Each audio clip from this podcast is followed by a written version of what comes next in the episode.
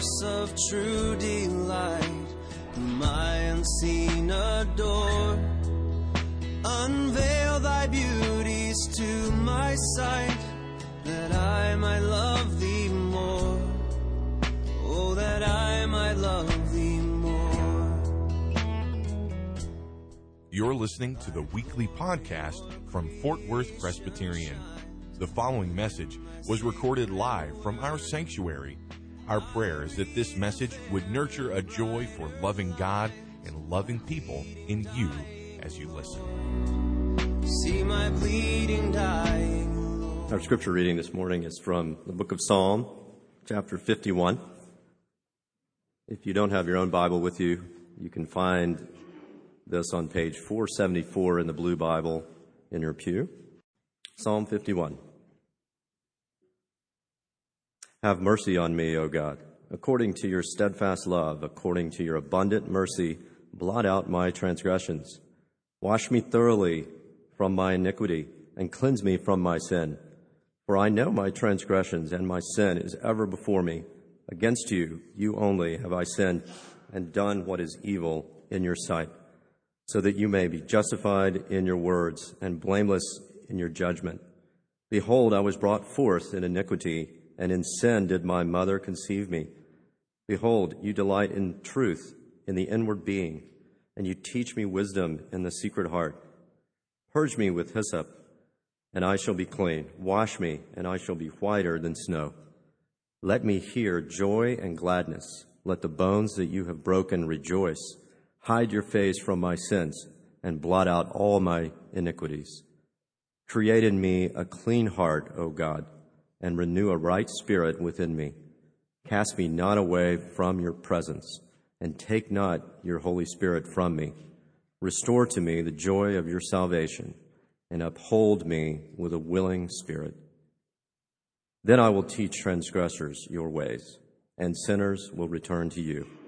Deliver me from blood guiltiness, O God. O God of my salvation, and my tongue will sing aloud of your righteousness. O Lord, open my lips, and my mouth will declare your praise. For you will not delight in sacrifice, or I would give it. You will, you will not be pleased with a burnt offering. The sacrifices of God are a broken spirit, a broken and contrite heart, O God, you will not despise. Do good to Zion in your good pleasure. Build up the walls of Jerusalem. Then you then will you delight in right sacrifices, in burnt offerings, and whole burnt offerings. Then bulls will be offered on your altar. This is the word of our God and Savior. Thanks be to God. Let us pray. O Lord, may the words of my mouth and the meditations of our heart be acceptable before you, O Lord, our great Redeemer. Amen.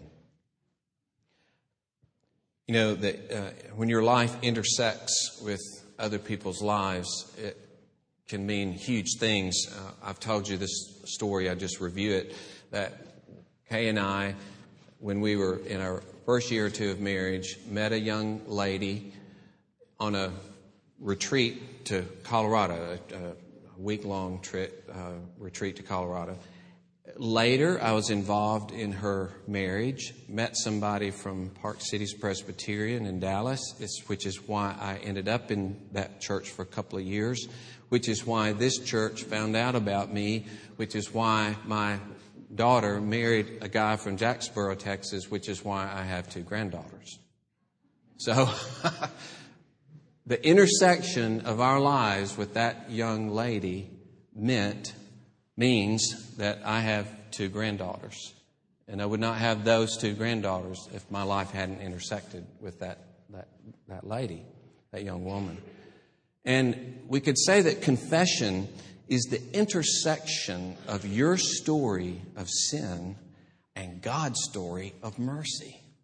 The intersection of your story of sin and brokenness and God's story of mercy. Because that's what the whole Bible is. It's the story of God's mercy shown in Christ Jesus and now announced to the whole world that this is the God who has come to redeem the earth in Jesus Christ. And the whole root and heart of this is our recognition of our sin and brokenness and our entrusting ourselves to Him to cleanse us and constantly transform us. And then, in the wake of that, for us to announce to others what we have found in Christ. So, this really gets to the heart and continuing, you might say, uh, storeroom from one standpoint and control room and furnace that uh, powers everything in our lives is the constant rehearsal to us of the story of God's mercy and its manifold presentation in the Word as we bring our sin and brokenness to that glorious story of mercy in continual confession.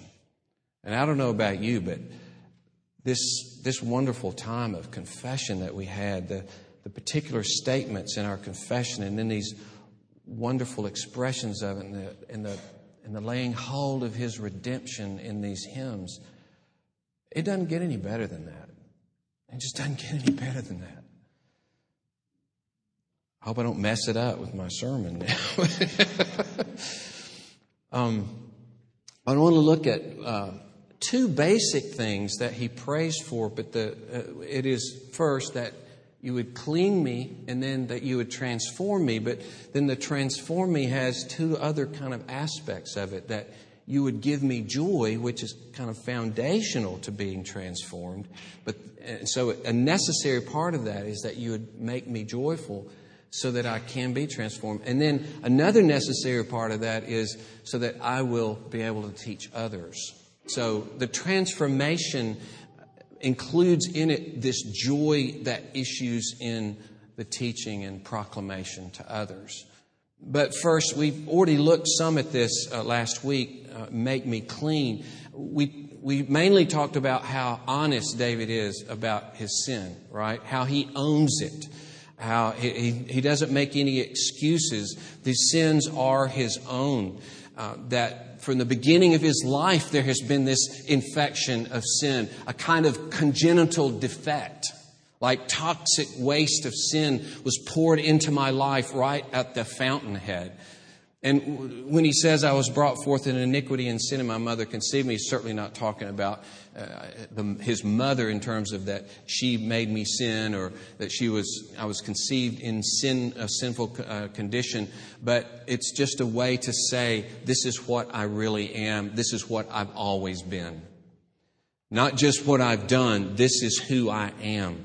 And Paul puts it this way in Ephesians 5 8 when he says, At one time you were darkness, but now you are light in the Lord. Walk as children of light. Dramatic. Not just that I was a part of the darkness, but I helped make the darkness. I was a producer of darkness. You were darkness.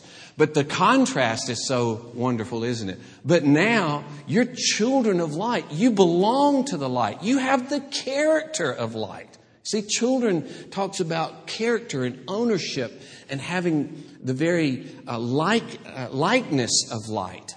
So we who were darkness now are bursting forth with light.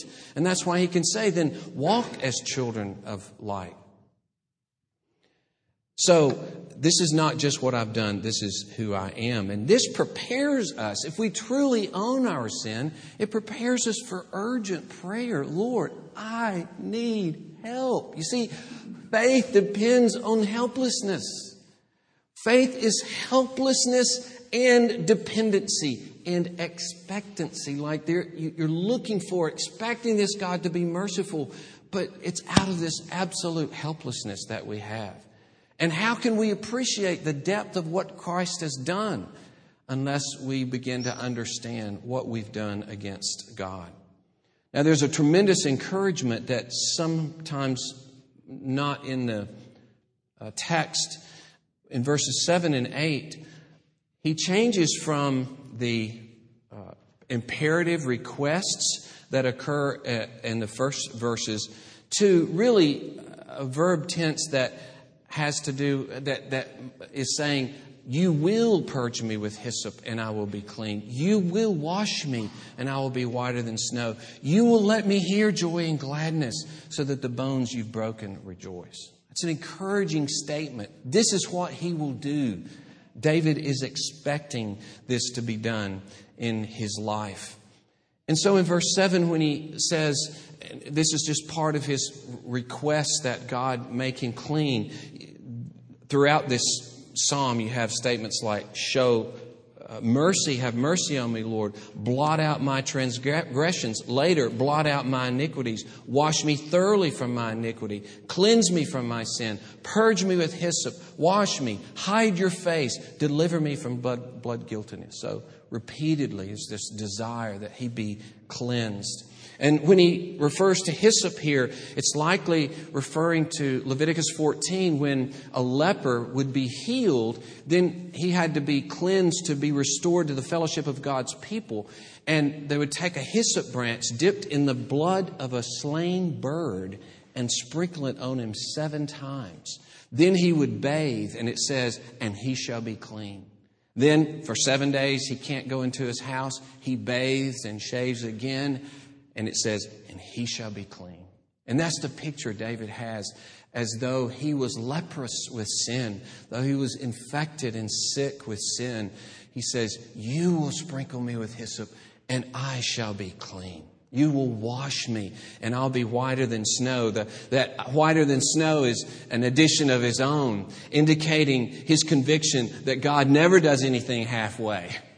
If he cleanses me, I'm going to be clean. I'm going to be cleaner than clean. I'm going to be clean beyond my imagination.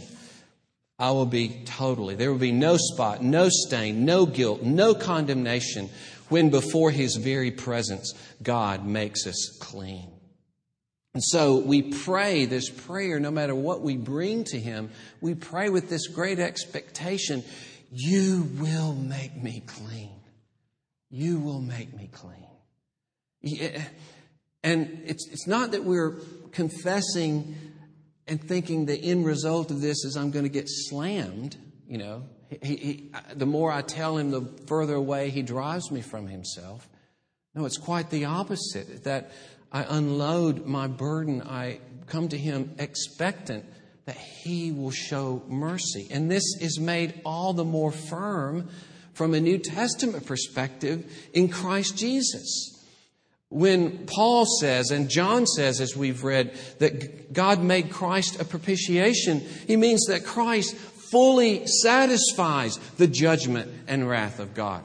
Completely satisfies judgment for those who trust in him. It's fully expended on him, and there can be no wrath and judgment and condemnation for his people, for whom he is punished. And Paul can say then, he is just and justifier. In the face of our own sin, we see as so deserving the judgment of God. It's comforting to hear that His justice is fully, completely satisfied, and He's acted in keeping with His judgment. There's no cheating here, you know. There's no leftover justice waiting to fall. It has fallen. And in the, in the wake of modern theology that many times looks at God's judgment upon his son as a terrible doctrine, an awful doctrine that God would punish Jesus. One of the reasons it's viewed that way is a lack of uh, acceptance and belief that this is none other than God who came to take the punishment. Yes, it was God that expended the wrath, but it was God who came in the flesh to bear the wrath. He didn't call in some lackey, some creation, you know, to, to come and stand in the place and do this. No, God said, I will handle this. I'll come and take upon myself sin. I will die in their place. And we're going to blame him for this, or we're going to think, yeah, it is violent. It is terribly violent. It's the most violent thing in the history of the world that he bore the wrath of God. But it's that very fact that gives us comfort.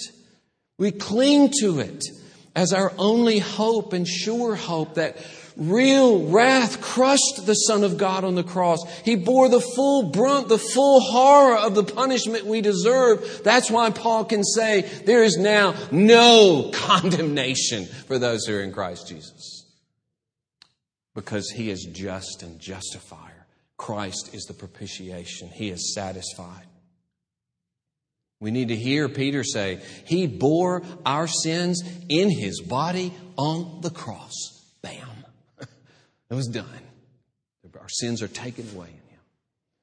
And so, as Isaiah, in prophecy, anticipating the servant of, of the Lord that would come, he was wounded, Isaiah 53, he was wounded for our transgressions. He was crushed for our iniquities. Upon him was the chastisement that brought us peace, and with his stripes we are healed.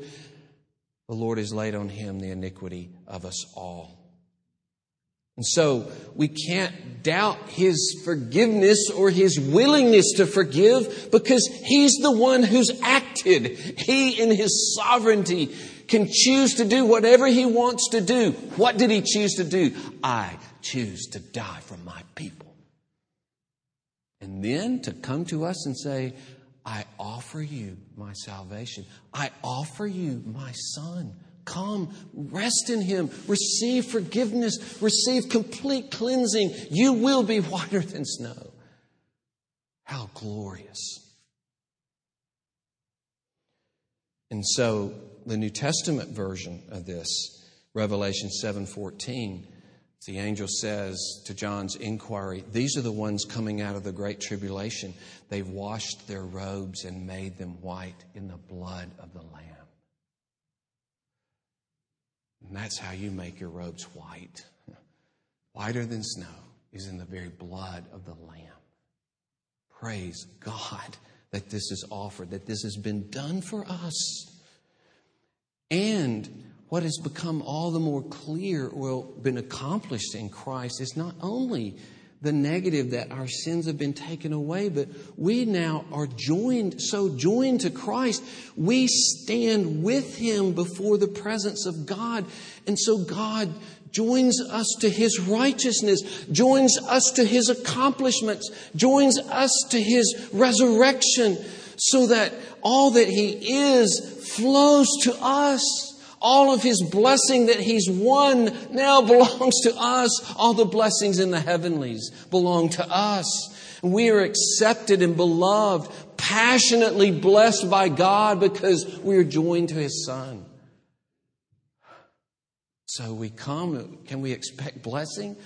Well, that's what the sovereign work of God is set to accomplish is not only to remove our sin, but now it removes all the barriers for, as Piper puts it, the dammed up blessings of God, the, the dam to break for those blessings to flow into our lives. That's being clean, huh? Whiter than snow and the blessings of God flowing to you. And far from this making us think I'm off the hook, as I've told you before, I had the two Mormons came to my house when I was uh, in college, actually, and they began to tell me their stuff. And I told them about my faith in Jesus Christ, and I said, to their surprise, I believe that I've already been forgiven of my sins, and I believe I'm going to heaven. You know what their question was? They said, in all honesty, they said, Well, then why do you obey God? They had no notion of obeying God except for the hope and the fear, the hope of going to heaven and the fear of going to hell. He, he, they really did. They thought, why would you obey, if you already know you're going to heaven, why would you obey God? You know? and, and the thing about it, when, when the mercy of God really grabs your heart, you don't think I'm off the hook. I can do what I want now. For true believers, it progressively wins our heart to Him and it causes us to love Him and admire Him and to want to give our lives up to Him. He wins our affections in His salvation. He wins our adoration. He wins our allegiance. And so strangely, it is because we know we have life in Christ Jesus. We know we're His beloved children that we even have a greater desire not to sin against one who has done so much for us. And so at the heart of true obedience is the beginning of joy and love and shalom and hope and praise. That's at the root of our obedience because we've experienced the cleansing of God. Wash me. You will wash me and I will be clean. I will be whiter than snow. But the other thing that he prays for in this psalm is not that you clean, make me clean, which is also to say, make me acceptable, embrace me, continue to attend me, smile upon me. You know, all that that comes with being clean. It, it means an, a complete, open, intimate relationship with God and, and having His smile.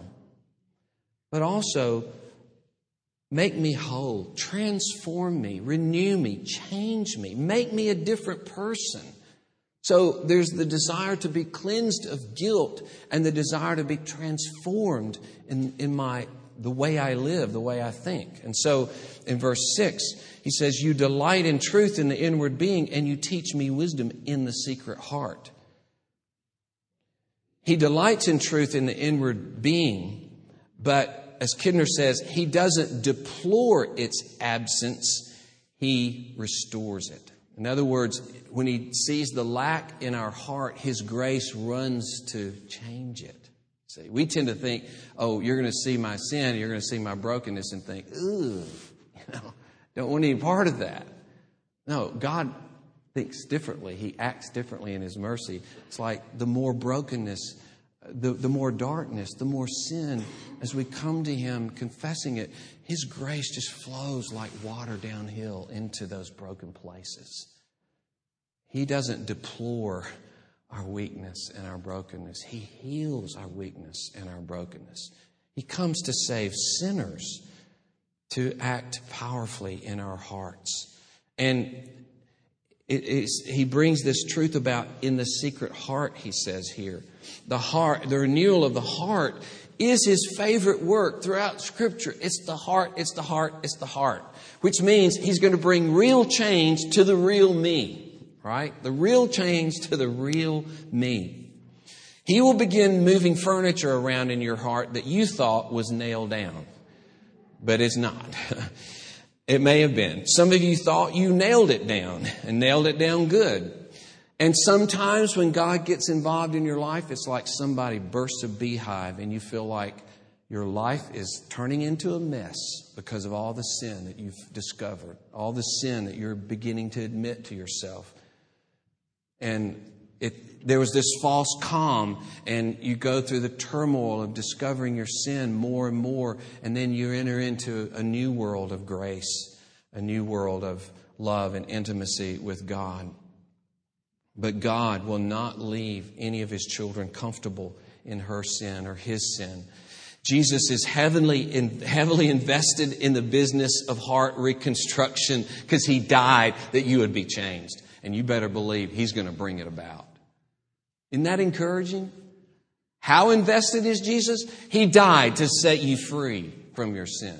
You think He will not answer your cries to, for deliverance, your cries for change, your cries to understand yourself because your, your heart and my heart is deceitful above all else, as Jeremiah says. No one can understand it, and yet God can understand it. God can begin to heal. He can begin to make me recognize all the harmful and destructive ways I think and speak and do. He is relentless. He's like soldiers taking a town in Iraq. Street by street, building by building, room by room, Jesus ever advances against our sin and enables us progressively, steadily to recognize sin in our lives and to put it to death. And so we can say to him, as, as, the, as David says, create in me a clean heart. With the word create, he's asking for nothing less than for a miracle. This is the word of, of Genesis 1. God created the heavens and the earth. Create in me a clean heart.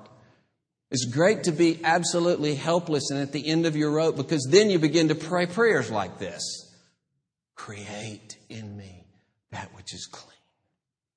Create in me. Renew me. Renew a right spirit in me. It's a term for what God only can do. He's calling for almighty intervention and a continual process of renewal.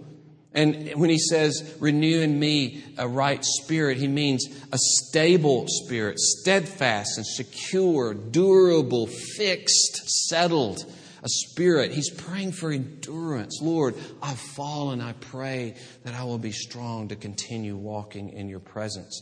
And to, to get to that, to have that, I must have your presence, verse 11, and I must have your Holy Spirit if I'm to have a clean heart, if I'm to have this right spirit. I must have intimate communion with you, Lord. I must have the active influence of your Holy Spirit to bring this about in my life. You see the helplessness of this creation, your spirit, your presence, renewal in my life. This word renew here is a favorite of God in Old and New Testament. God is always doing something new. He enters into the creation to bring about renewal. It's interesting, this word, when you look it up in your concordance, you're, you're kind of surprised when you first say, well, this doesn't have the word new in it. It's just got the word month. And this one and this one, like text after text that has the word month. Well, it's because month means new moon, okay? So I love this because we have this picture in the sky every night of what God's doing in our lives the constant renewal of the moon. Every time you sin, it's different than the night before. And month after month, it takes its cycle. It's a picture of renewal. It's the same word is used here the renewing, the new moon. But in the Old Testament, it could be new anything a new sword, a new cart, a new garment, a new bowl, a new wine, a new grape, uh, grain, new ropes, used on uh, Duh. I'll think of, yeah, Samson, thank you. a new house, but closer to home in the Psalms, a new song he brings about. He calls us by a new name. We read of a new covenant. He'll give us a new heart and a new spirit. He says in Isaiah 43 19, I'm doing a new thing, making a way in the wilderness and rivers in the desert. under his influence, our youth is renewed like the eagles. All of these things are, are it's the same word. And I love Isaiah 61 4. He says that we will repair the ruined cities. That means to renew the ruined cities. The picture of renewal that occurs throughout the Old Testament. And then it's caught up in the New Testament with uh, the new heavens and the new earth and the new creation, the new self that we have. We serve in the new way of the Spirit, the new and living way that He opened up for us just the constant renewal of God in our lives. Kay and I talked recently about a depressing thing that happens to us when we're opening our laptops and the screen hasn't come on, it's kind of dark. And you know what you see? Reflection of your face. And it just gets more and more depressing.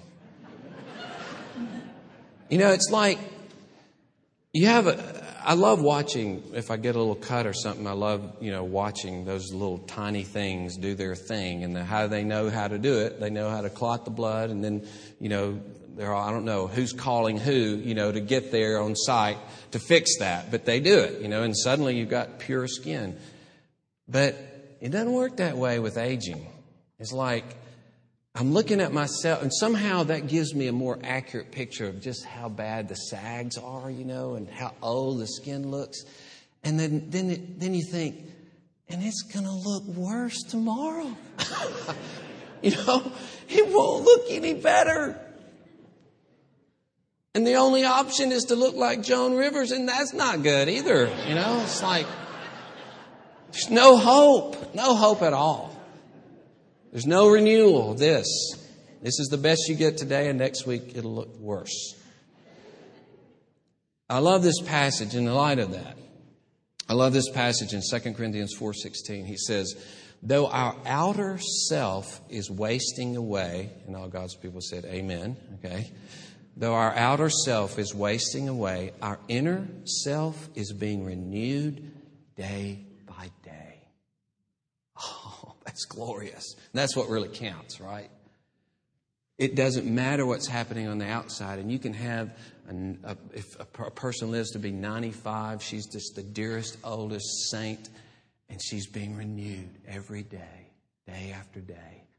She's more than she was 10 years ago. That's what God is doing in our life, renewing us, bringing new life, new obedience, new desires, new purposes.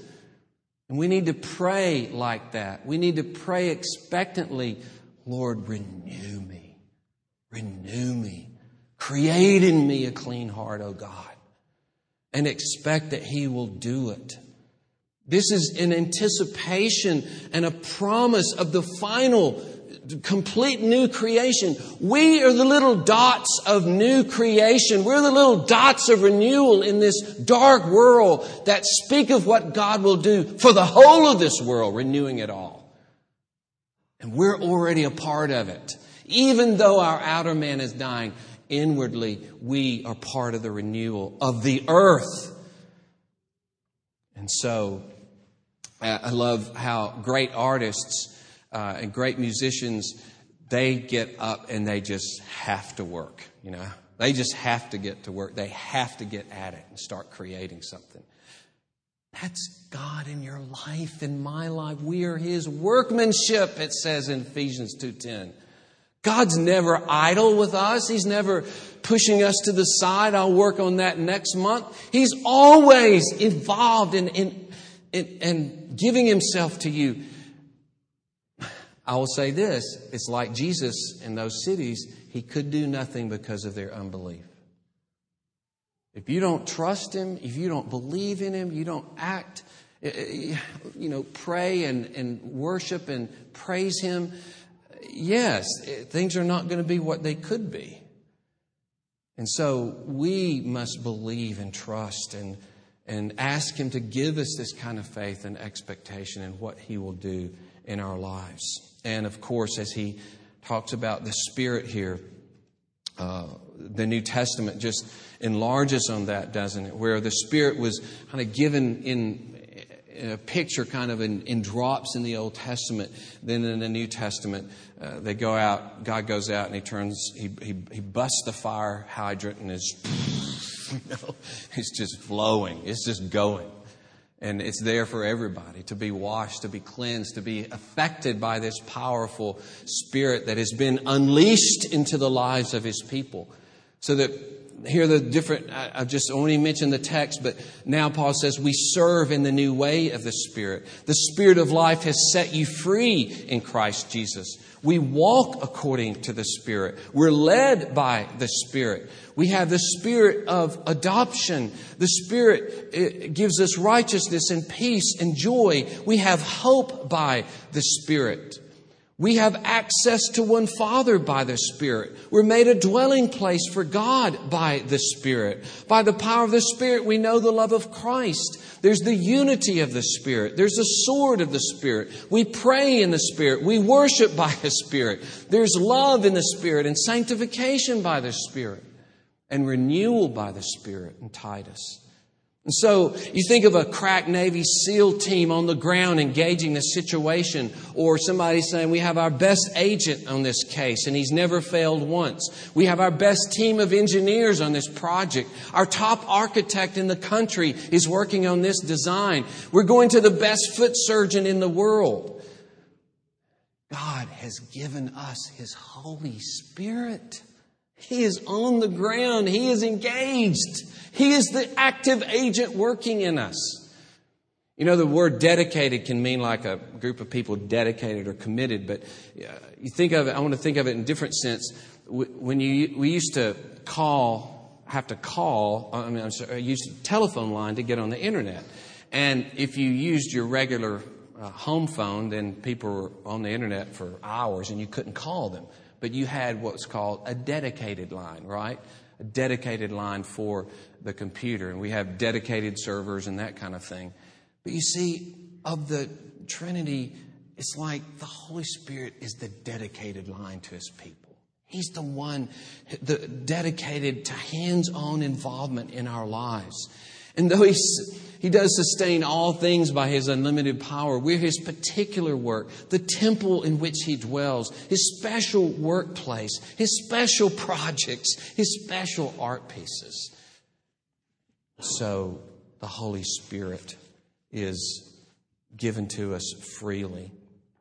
And just to mention in connection with this is this prayer. And I would just fold it in with the idea of transforming me uh, and changing me is to restore my joy, make me happy in you. You might put it like this invigorate me, enliven me, so that I will know your joy afresh. Because the joy of the Lord is our strength, Nehemiah 8.10 says. And when he says, You will make me uh, to hear, uh, yeah, sorry, I lost it. Yeah, you will make me to hear joy and gladness. Uh, the, it's the idea of a, an outcast's return into society, and he's greeted by the sounds of welcome and festivity. You know, it's the sound of make me hear the resounding joy of the community as I'm welcomed back in the community from my sin. And when it says, "Make my bones rejoice," literally, and this is a neat little uh, uh, original insight. Let the bones that you've broken dance. Isn't that beautiful? Broken bones that are now dancing in joy before the Lord. And it is that joy, is that, that happiness in Him that makes us pliable, that, that makes us agreeable to one another, that makes us be able to endure hardship. It's that joy that must fuel our obedience.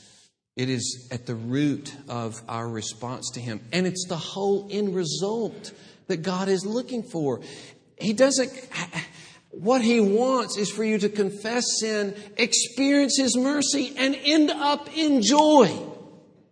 That's the point of confession. And confession has been shortchanged. Confession has been cut off at the nerve if it doesn't finally end in joy and praise because he acts to bring praise to his name. Will he forgive you? Well, this is the means of your praise and his glory.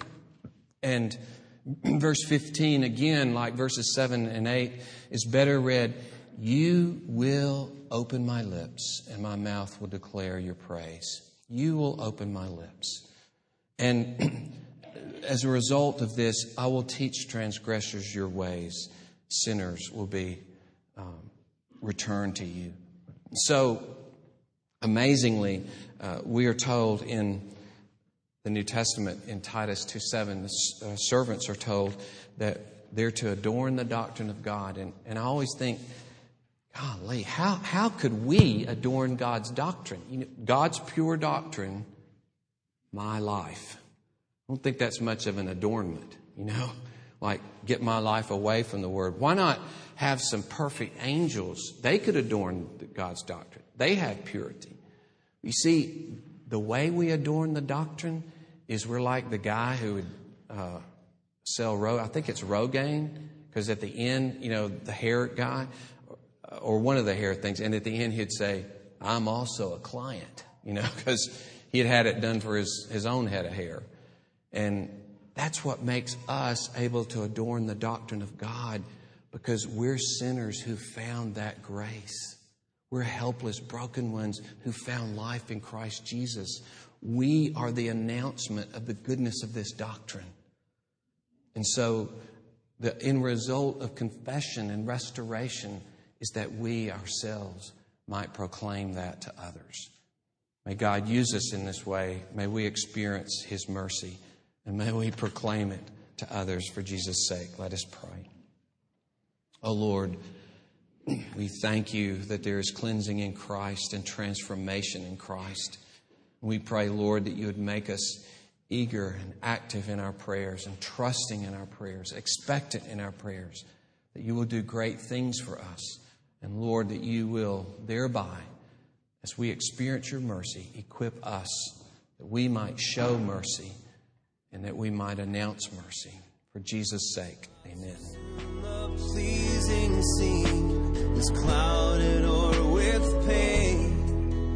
Thank you for listening to this weekly podcast from Fort Worth Presbyterian. Our prayer is that this message was able to nurture a joy for loving God and loving people in you. Please visit our website for worship service times, directions to the church, and to subscribe to this podcast.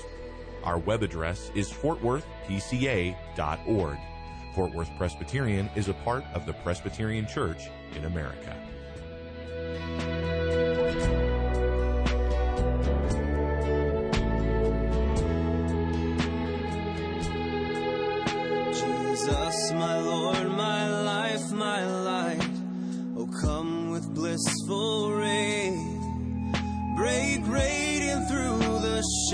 Of night and chase my fears away. Won't you chase my fears away?